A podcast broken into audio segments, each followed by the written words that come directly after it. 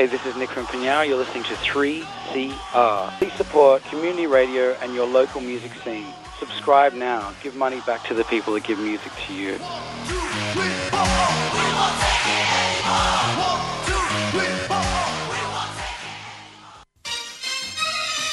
Asia Pacific Currents. News and labour issues from the Asia Pacific region. We strongly condemn the, the police that arrest uh, the protesters. Saturday mornings at 9 o'clock. On Community Radio 3CR. Workers of the world should unite to fight this greedy capitalist. Brought to you by Australia Asia Worker Links.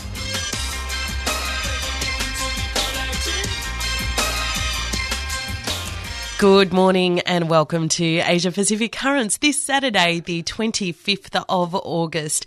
You're here on Community Radio 3CR with Giselle Hannah. And Pierre Morrow, and you always have to get the first and the last word. First and last, Pierre, that's, right. Yes, but fortunately, our listeners are very good, and they and they know that it's the middle, the content that's really important. Anyway, good morning. It's a beautiful day out there, and uh, thanks to Annie for another very interesting uh, program of um, of solidarity breakfast, and of course, uh, Asia Pacific Currents is brought to you every week by Australia Asia Worker Links, and those um, contact details, Giselle. That's right. You can find us on the web, all the w's.aawl.org.au. You will notice if you do go to that website, we are saying that we are upgrading that website. So I'm still giving you the details, but uh, the site is desperately out of date at the moment.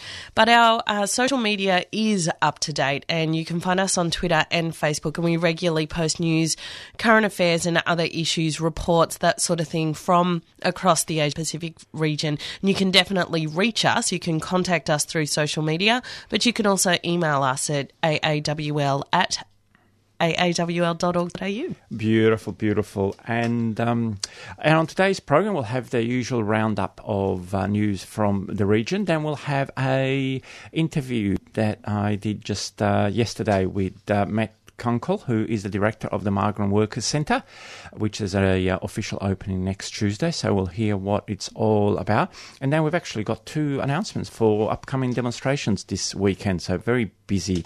But we might as well uh, get started, um, Giselle, to the news items. That's right. We're kicking off in Manila last week. Scores of maintenance workers, that is, electricians, plumbers, masons, carpenters, and air conditioning technicians, employed at Pacific Plaza Towers in Bonifacio Global City, walked out on strike. Many of these workers were employed through a labour hire agency. The workers are demanding that the Pacific Plaza Towers employ them directly on an ongoing regular contract. While management tried to break the strike by claiming that the uh, condominium was on private land, um, therefore illegal, the workers were able to secure the support of other workers at the complex. The dispute is continuing as we go to air, and uh, we will continue to bring you updates in the coming weeks. We now go to next door to Indonesia, where the global hotel giant Marriott's um, hotel in Bali, Seminyak, Indonesia, has been involved in a long running battle with its workers in an attempt to keep them organised. Some 40% of the hotel's workers are on precarious fixed term contracts. They live um, with the permanent threat that their contracts won't be renewed and work 12 hour shifts with no compensation for overtime. Earlier uh, this year in January, they um, began to form a union. Management immediately retaliated by suspending the union chairman, August Surotama, and threatening not to renew contracts if workers remain with the union. There is an ongoing campaign by the RUF to support the Marriott workers, so you can go to the RUF um, website. And in South Korea last week, more than 2,000 workers and their supporters marched in Seoul in an action organised by the Pan National Committee for the Victims of Ssangyong Motor. This action is part of the continuing struggle for justice by Ssangyong workers following the crushing of their heroic struggle in 2009 when they occupied their factory for 77 days. There have been many cases of suicides among the dismissed workers, while there are still 30 workers, mainly KCTU activists, who are still unemployed and waiting for promised re employment. That is certainly a long running dispute. We now go to India.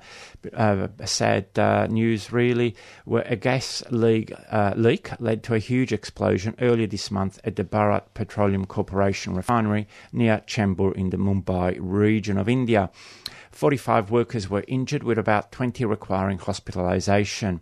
Many of the injured workers were contract workers. The explosion also caused uh, damage to houses and buildings surrounding the plant. Workers um, have stated that this was not the first time an incident had occurred on the premises, and in actual fact, just two months previously, a fire had erupted in the same room where this latest explosion occurred. Workers and unions accused the petroleum company of lax health and safety standards and no transparency in investigating problems. Unfortunately, Giselle, it's a very common uh, story about health, occupational health and safety. Well, we have another uh, occupational health and safety issue. Again, something that is not uncommon, particularly from Pakistan. A couple of weeks ago, 13 coal miners were killed when the portion of the mine they were working on collapsed on them due to the unforeseen consequences of using dynamite. Supposedly unforeseen consequences, is it? the mine was located in Sinjidi, which is just east of Quetta in the capital of oil and gas rich Balochistan province. While the use of dynamite in coal mines should be illegal, many workers resort to it as they have little access to mechanised mining equipment. In another terrible development, two other workers who went in to attempt to rescue those that died also died um, because of the toxic levels of methane in the mine. That's a very um, sad story, really. Um, we now go to Turkey, where there is a ongoing uh, picket line outside the factory gates of Flormar, the Turkish subsidiary of the French-based cosmetic giant Yves Rocher. Um, and um, I think we've brought you um, updates on this issue before. Uh, earlier this month, the uh, security forces uh, intervened in an attempt to end the resistance of the over 130 dismissed workers are either trying to break their picket line. Um, fortunately, the, the workers resisted and they've reformed the picket line, and the issue is still um, continuing. And the interesting um, thing is that a um, eyewitness, another trade unionist who were present there, um, has um, said this this statement: "Resistance is beautiful. You will win because you are all beautiful, and your union, Petrol-İş, is a strong one that wins its disputes." Your voices are heard not just in Turkey, but um, throughout the whole world. We will continue to support your struggle for justice and we will win. There will be a union at Flormar. So um, well done, comrades, and uh, we're certainly in solidarity with you. Um, I've got another coal mining accident, this one from uh, India. In a tragic incident, two workers at the Gangavaram port in Visakhapatnam I don't think I pronounced that correctly. It's unusual for me, but I did make a mistake. You'll just have to back, go back to classes. they died, unfortunately, these workers. Two, two workers died on Friday after they were buried under a heap of coal that fell on top of them. The police said that the two workers, uh, uh, who have been identified, a 43 year old and a 59 year old, um, were supervising loading operations in the transit area when the heap fell on them. The incident took place on Friday, as we mentioned previously. Um, the coal was, uh, let me just see. So these workers were working on a port. It doesn't look like they were um, members of a union or organised in any particular way, but that too is the consequence of um, working, uh, well, not the consequence, but one of the um, things that when you don't have organised unions, um, there is not a lot of oversight for these things. In September last year, another accident happened at the very same port um, where a foreign ship tilted dangerously to one side after a crane operator wrongly loaded cargo to one side of the ship, and then that also resulted in an imbalance and a, a heap of coal falling on workers and killing them. That's right. Very um, sad uh, news. A bit of a, a, a sad news roundup uh, this week, but unfortunately, sometimes that happens. But also of resistance and continuing struggle. That's all that we've got um, for you for the roundup of the news items uh, today. But um, we'll have a community announcement, and then we'll come back with the uh, interview with Matt Kunkel about the uh, Workers Migrant Centre.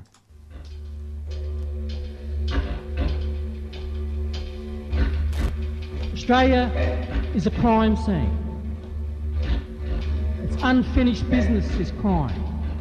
people don't understand that it was a military exercise. It was military in the first fleet. It was Captain James Cook. It was Captain Arthur Phillip. Right through the history of Australia, it's a military exercise. Our people have suffered greatly because the white man is not prepared to act honourably and legally. Still the case in this country today.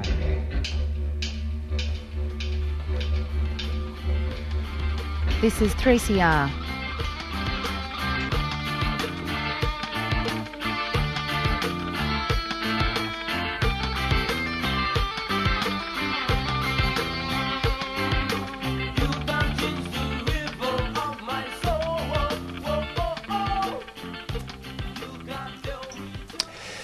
It's uh, just on 11 past 9 o'clock here on Asia Pacific Currents, uh, brought to you every week by Australia Asia Worker Link and on your favourite community radio station, 3CR Radio, heard all around the world.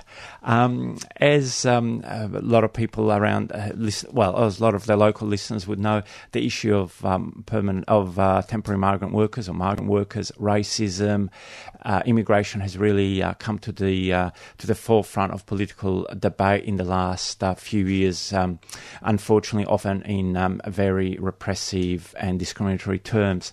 And um, here in Melbourne, the Trades Hall um, Centre has actually set up a migrant workers centre. And I caught up earlier in the week with uh, Matt Kunkel, who is the director of this centre, to um, get him to explain a bit about the uh, this centre. Can you tell us why the migrant workers was um, established? The migrant workers centre is being established because the it's been identified there's a bit of a hole in the migrant worker organising.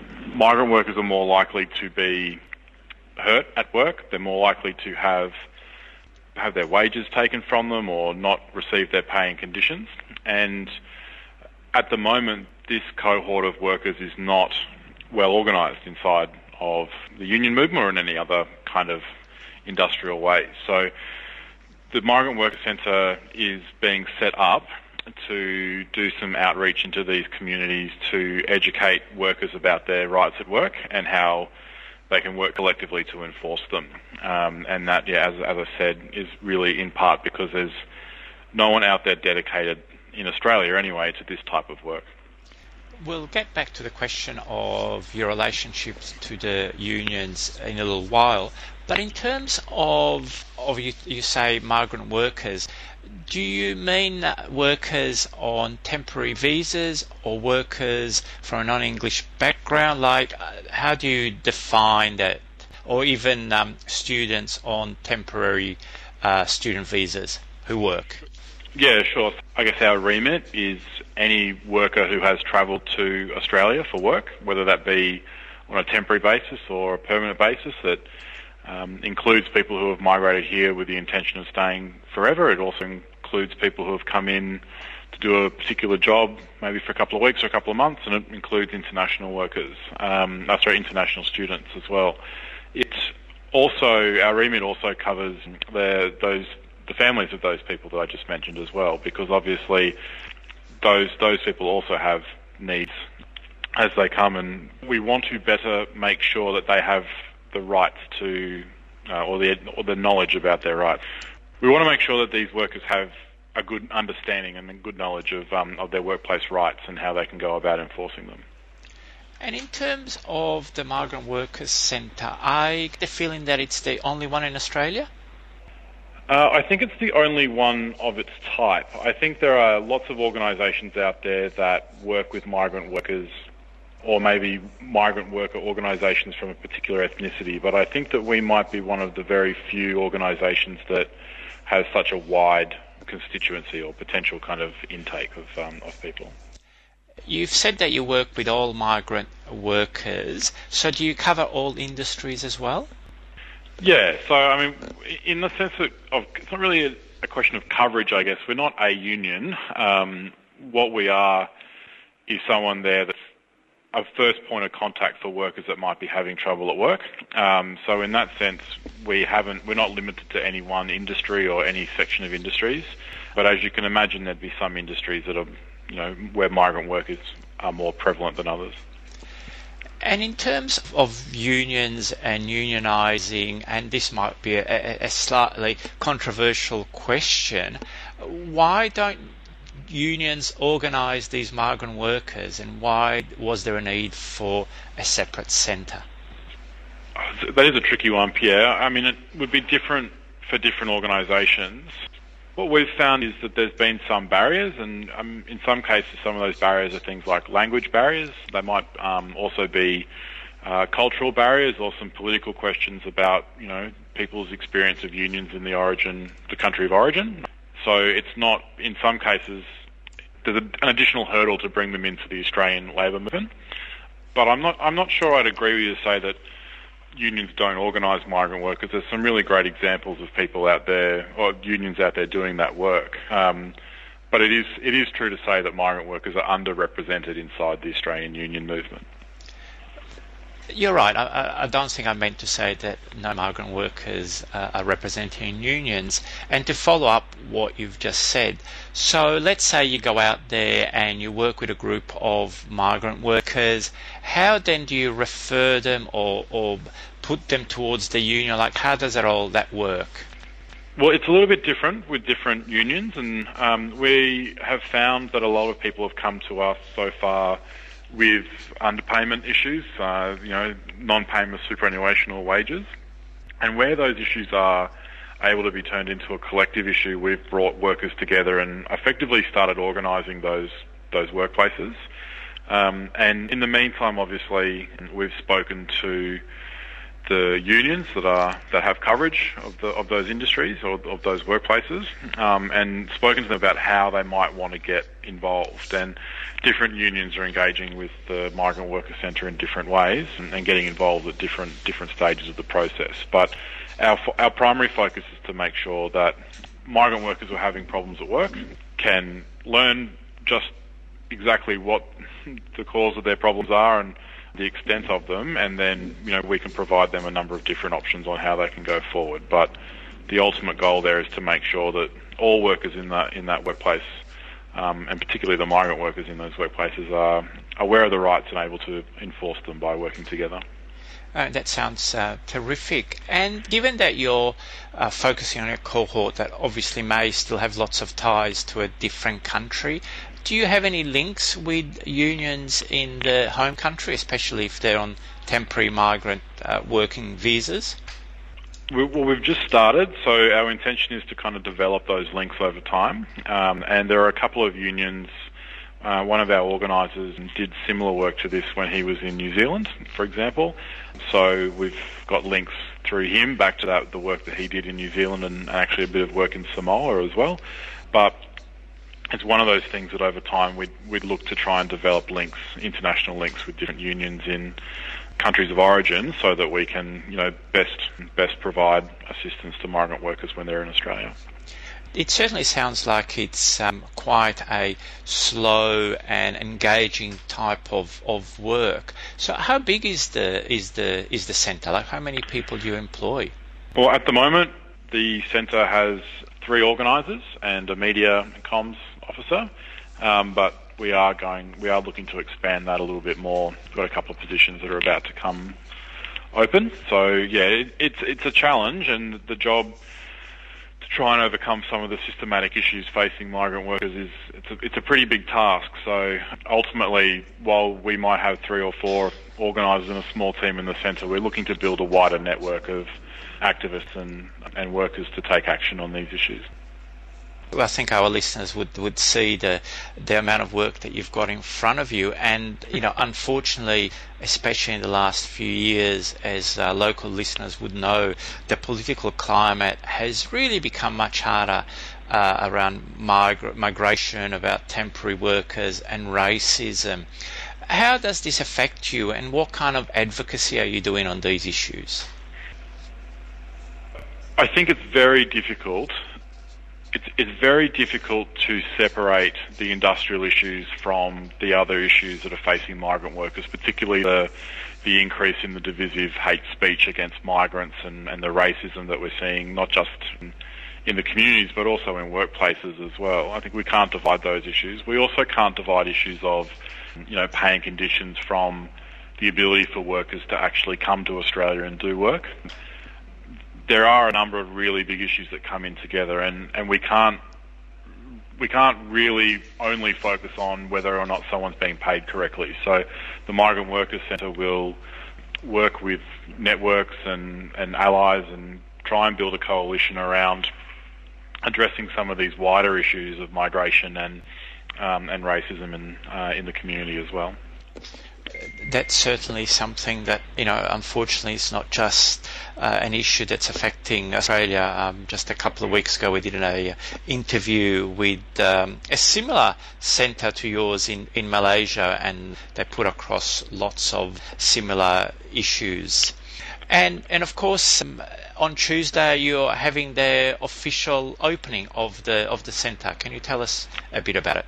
Yeah, that's right. So on Tuesday, the 28th of August, we will be launching formally anyway the the Migrant Workers Centre. There'll be the requisite speeches and formalities at the start, and then there'll be um, some music and some dancing afterwards. So um, yeah, a bit of a party just to celebrate the start of, of a big project, and yeah, we'd love to see as many people um, there as possible. The, I guess now's the time to plug the fact that it's at 6 p.m. Tuesday, the 28th of August.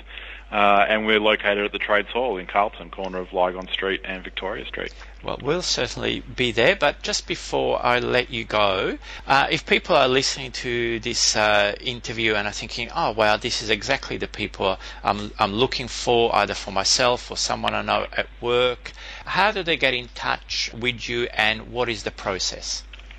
Well, if people want to get more involved in our work, they can do a couple of things. They can go to our website, which is www.migrantworkers.org.au. Uh, and there's a little sign up page where they can put their details in and, um, and get more involved. Or they could flick off an email to mwc at vthc.org.au. And no phone number? Yes, they could also give us a quick call on 9659 3516. Thank you very much, Matt. Sounds very exciting, and we'll certainly uh, keep uh, in touch uh, in the future to see how you're going. Great. Thanks, Pierre. You got to remember, NAIDOC's a special day for us, brothers. As a reminder who we are. Every year for NAIDOC Week, 3CR Community Radio gives voice to our Indigenous brothers and sisters through Beyond the Bars, Australia's only live prison broadcast. I am a black, black man. NAIDOC means a lot to me. It's um, about identity and also about past and present. NAIDOC means a lot to me for my family and my people. And the people forgetting about our rights. You can access audio from current and past Beyond the Bars broadcasts via the 3CR website. Go to 3cr.org.au forward slash beyond the bars and either listen to or download audio from Australia's only live prison broadcasts. Happy NAIDOC!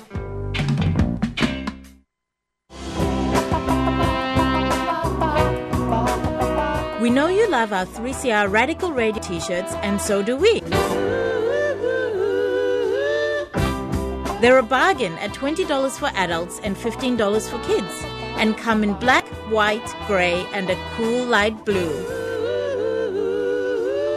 To nab one of these beauties, drop into the station at 21 Smith Street or order by phoning 9419 8377. Or you can visit us online at 3cr.org.au forward slash shop. Come on, you know you want one.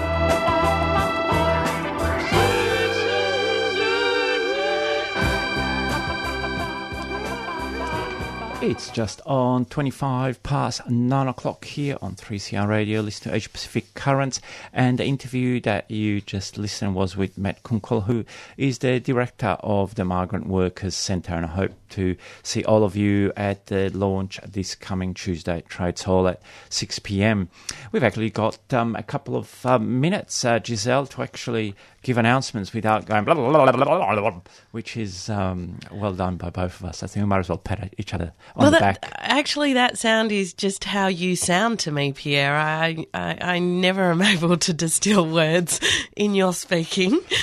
I won't go there. Listen, I won't go there. Um, but let's just. Uh, but I, I, I all these extra minutes for insults. What else I- were we going to use them for? I will remember this insult, Giselle. Don't you worry. Don't you worry. It'll go in my little black book, which is already on the fourth edition. But anyway, so today at half past twelve. That's right. Actually, we've got some pretty serious um, events, struggle opportunities to announce. That's uh, right. today. So the first one I'll do today, you do tomorrow's. How's that? All right. So we've got an equal division of labour here. Um, today, today at half past twelve, there is a counter march at uh, against the uh, far right, who is trying to use the men right, the men's rights uh, movement as another tool or another way to organise. Um, and they're having a, a, a march or a demonstration for, for men's rights. Um, and so there is a counter rally being being called to try and uh, and stop the far right organising on our streets. And it's at half past twelve this Saturday at the corner of Flinders Street at the at the Flinders Street station at Federation Square here in the middle of Melbourne. So it's at twelve thirty this afternoon. And um, Giselle, tomorrow there is um, after all that. Uh, um, shambolic um, elections in the liberal pro in the Liberal Party, there is actually a rally because um, really while Dutton hasn't uh, uh, come up, um, Scott Morrison uh, really is not that much better. Well, that's right. I mean, this this demonstration was called by the Refugee Action Collective some time ago before it started looking like. Um, the shit was going to hit the fan inside the Liberal Party. Um, the event is still an opportunity. I, I mean, this this rally, which is tomorrow at two o'clock at the State Library, is really about the twelve year olds currently on Manus Island that are attempting suicide in a number of different ways in a helpless response to the uh, intractability of their situation. I don't know how else to say that. So the young woman who, or the the twelve year old girl who attempted to self immolate, the twelve year old boy who is refusing to eat. People are describing it as a hunger strike, and I don't think I think one requires a bit more consciousness, political consciousness, to engage in a hunger strike. This is absolute and utter despair. Um, so this demonstration, while reminding us that the Liberal Party, whichever personnel is sitting in the driving seat, is no friend of the working class. This really is a struggle um, for the rights of our comrades who are being tortured and, lang- and are languishing on Manus Island. That is tomorrow from 2 to 5 or starting at 2 o'clock at the State Library. Make sure you're there. That's right. And um, look, I can also say a, a, a terrible, unfortunate uh, development in all this stuff is that some people may realise that in Italy a far right uh, coalition came to power a few months ago. And basically, from what I've been told, they keep repeating that they want to um, emulate the Australian situation, the Australian hard line in Italy as well. So it's just a, a disaster really. But um, anyway, so um, I hope to see you there at both um, rallies. But um, we've actually um, finished with our time. Uh, Giselle will be right on time.